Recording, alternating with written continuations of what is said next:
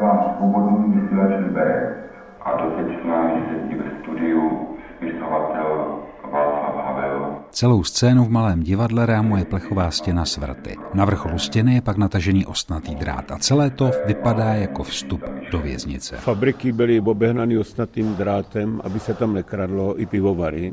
To bylo samozřejmě běžné, já jsem se živil jako dělník a všechny fabriky byly obehnané tak či onak, aby se nekradlo a plechový vrata můžou být od fabriky. Takže ta, to je promyšlený trošku komplexněji, bych řekl, ta scenografie. Vysvětluje režisér Břetislav Rychlík a dodává, proč představení místy doprovází projekce fotografií z doby normalizace, fotografie Václava Havla i dalších osobností tehdejšího disentu. Ty projekce souvisejí v prvé řadě s tím intermecem, které je na pomezí doků, montáže, která vychází z autentické příhody, která se stala tady v Liberci.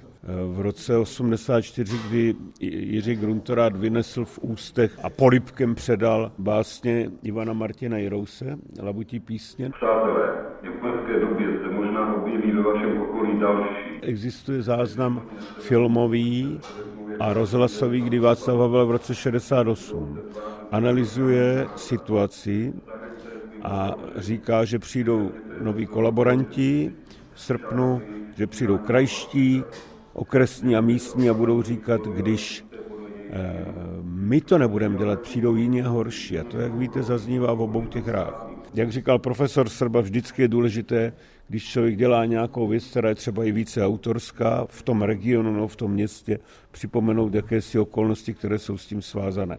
Tak jsem to připomenul takto. Pane Slávku, nezlobte se, já přece nemůžu donášet sám na sebe to přece. A jaký donášení prostě? Jaký donášení? Ale tak nejde o mě, mě to, mě to, mě to uškodit nemůže to, ne, ale Je přece o princi. Samozřejmě jsme cítili jako obrovský dluh vůči Václavu Havlovi to, že se dlouhá léta v Liberci nedělal a proto jsme se rozhodli nasadit některý z jeho textů. Zvažovali jsme si nějakou celovečerní hru, dejme tomu žebráckou operu. Nakonec padla naše volba na audienci, protože to je hra nesmírně půvabná a no, mnohem směru vlastně dá se říct nejlepší a stále aktuální. Upřesňuje dramaturg Jiří Janků, proč divadlo zařadilo hru do repertoáru. Havlova audience z roku 1975 je o disidentu Vaňkovi a jeho nadřízeném v pivovaru Sládkovi. Jednoaktová hra je absurdní dialog, který ve své prostotě a naivitě ukazuje na bizárnosti života v komunistické totalitní společnosti. Kdo jiný má vědět, co chtějí vědět, než ty? No, Principu Havlovy hry se v zásadě nemají vychylovat od toho, co on skoro předepsal. Ale myslím si, že tady je strašně moc nových věcí v jednání, v situacích. To jako musím říct, že jsme si s tím dali docela práci, proto tady jsou ty finty s těmi vršky od piva. Je tady způsob, jakým postupně se otvírá to pivo, jak se sládek opije. Od otvíráku až nakonec po zubama, jo, jak je ožrale a machruje. Je to vlastně vyložený už i tou scénografií, která je do značné míry hodně abstraktní, protože Havlovy hry už tím svým ukotvením v zásadě vyžadují, řekl bych, dost realistickou scénu.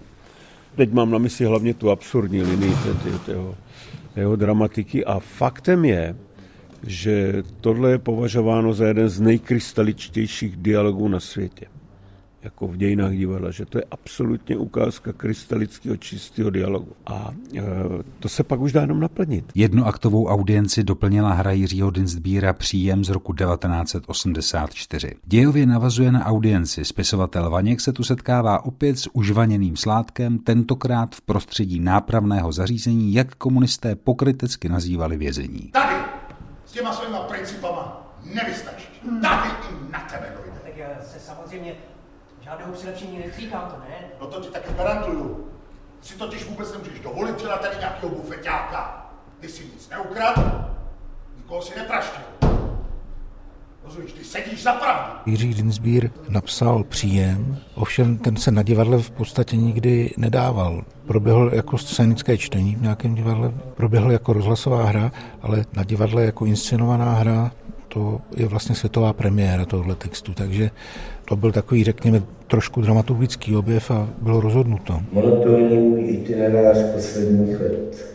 Jako bych už jen s eskortami měl Čechy uvidět. Součástí inscenačního záměru Břetislava Rychlíka byl také nápad vytvořit jakousi mezihru, která by obě aktovky propojila. Proto doplnil text o verše Ivana Martina Jirouse. Z Liberce Tomáš Mařas Český rozhlas.